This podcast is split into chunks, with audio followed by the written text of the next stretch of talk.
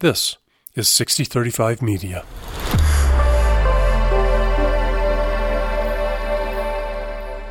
Same commitment, new package. That's what's being promised by Sixty35 Media, the new iteration of the Colorado Springs Independent, Colorado Springs Business Journal, and several other local newspapers. Find out exactly what that means next. In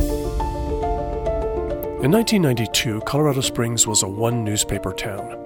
Over the next 30 years, the Colorado Springs Independent was conceived, launched, and grew from a fledgling alt weekly into seven newspapers, a vital community treasure, and the biggest independent news source in southern Colorado. This podcast series shares the history and honors what the Indy has done for its community.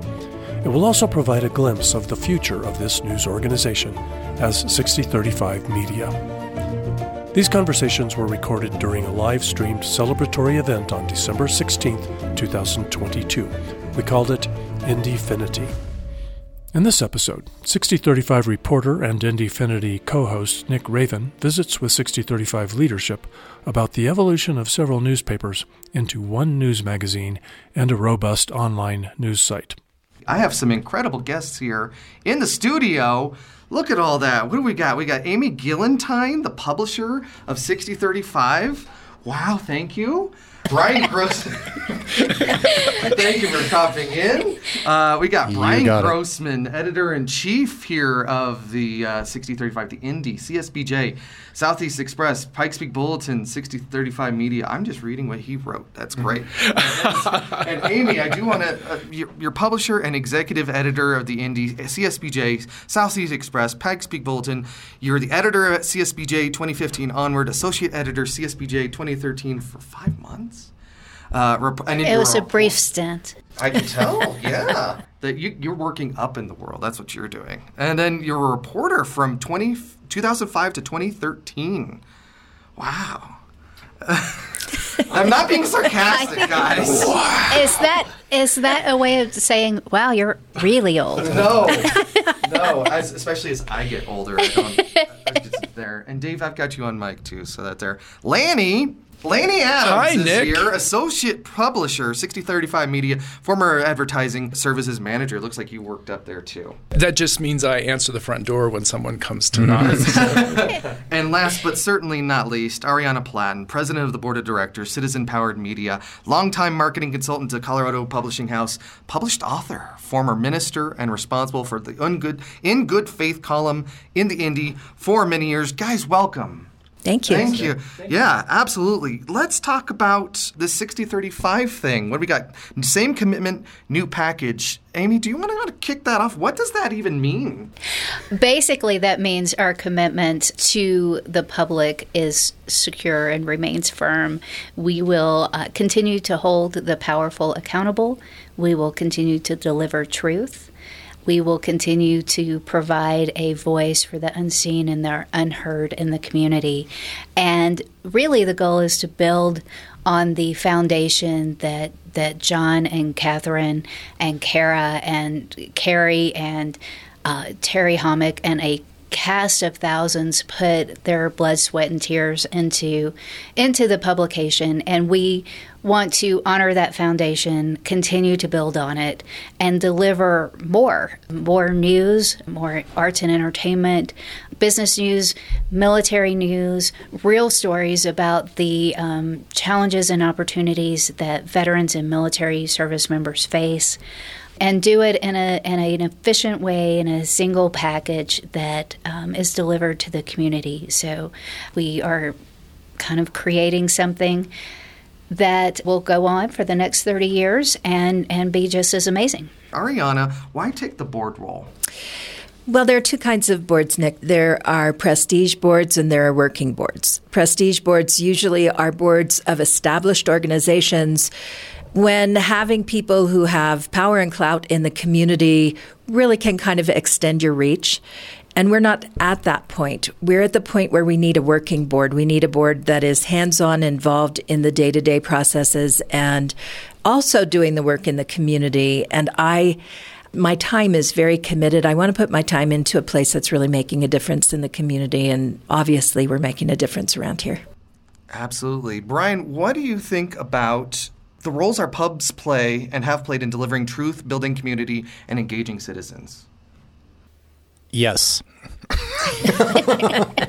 what do I think about that? Uh, Can I get 748 more words? 748 more words. All right. Yes. Hey, I do word counts, not you. Um, I mean, that could be a really long answer. The the short answer I would say is any community that has that's a two newspaper town is a better off community. I think you saw that with the Denver Post and the Rocky Mountain News back in the day, and when Rocky Mountain News went away, I think it really had an impact on you know news in Denver and.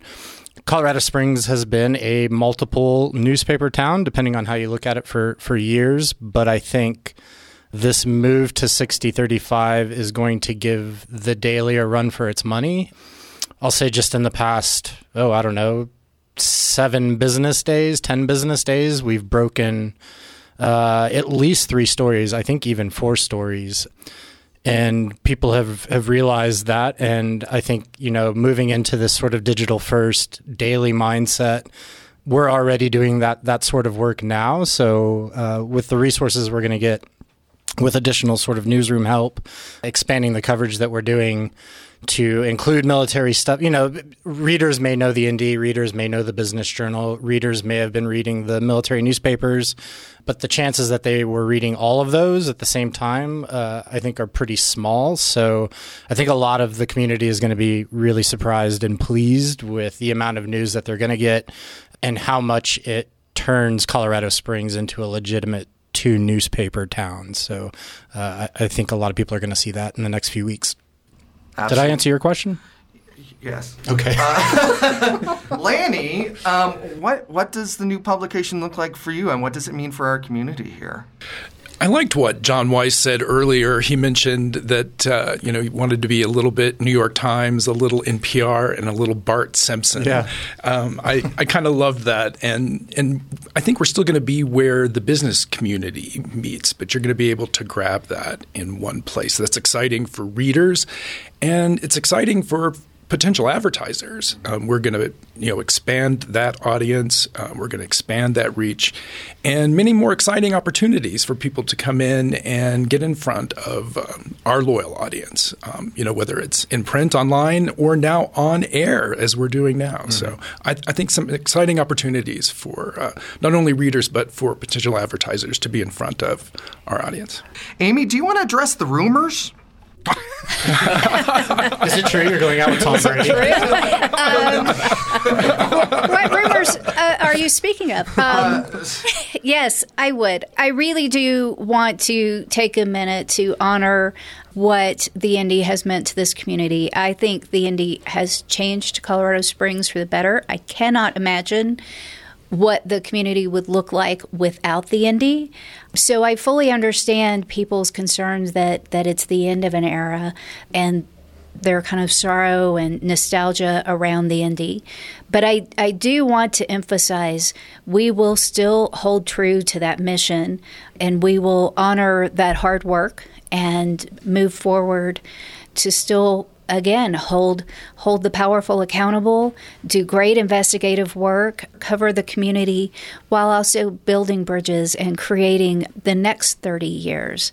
So um, while it feels like an ending, it really is just a um, evolution into the 21st century and the things that we must do because we must keep feisty, local, independent journalism alive in Colorado Springs. It's so, so important. And the voice of the Indy, the voice of the Business Journal, the voice of these newspapers are so important to their respective communities that combining them only creates a larger readership and a larger um, platform for the unheard and the unseen. Excellent. Ahriana, why do we need Sixty35? Amy just answered that question for you. Uh, really, I, I would say because if we don't inform the community about what politicians are doing, about what's happening in the business world, about what's happening in marginalized communities, we have we are without the power to make change. We need the people in the community to understand what's happening so that they can use their voices, their wallets, their everything to make a difference. And if they don't know what's happening, they can't do that. They they lose their power. So this publication empowers the community to create the community that they want. And one of the things that I'm really excited about with it is the kind of cross pollination that we're able to do in this one publication because suddenly you can pick up one publication in town and find out what's happening on the southeast, what's happening in Manitou, what's happening on the north end of town, what's happening downtown, who's doing what. And there's a real emphasis on that with this new publication I, that I think is going to increase the impact that we've had in the past 30 years. Absolutely. Thank you. Bryan, I want to ask why a digital focus? Because news doesn't care about your news cycle. And while we're still going to have a print component, yeah, news news happens every day. I, I think we're all too aware of that, you know, even in this community over the past month or two. And just from a news telling standpoint, you can't be a news company and not be online and thinking digitally first now. So we are doing a bit of a 180 when it comes to planning how we tell the news. Usually we, we go over what the print edition is going to look like and plan around that. Now we're going to be putting everything up digitally as it happens and then decide what the print edition is going to look like from there.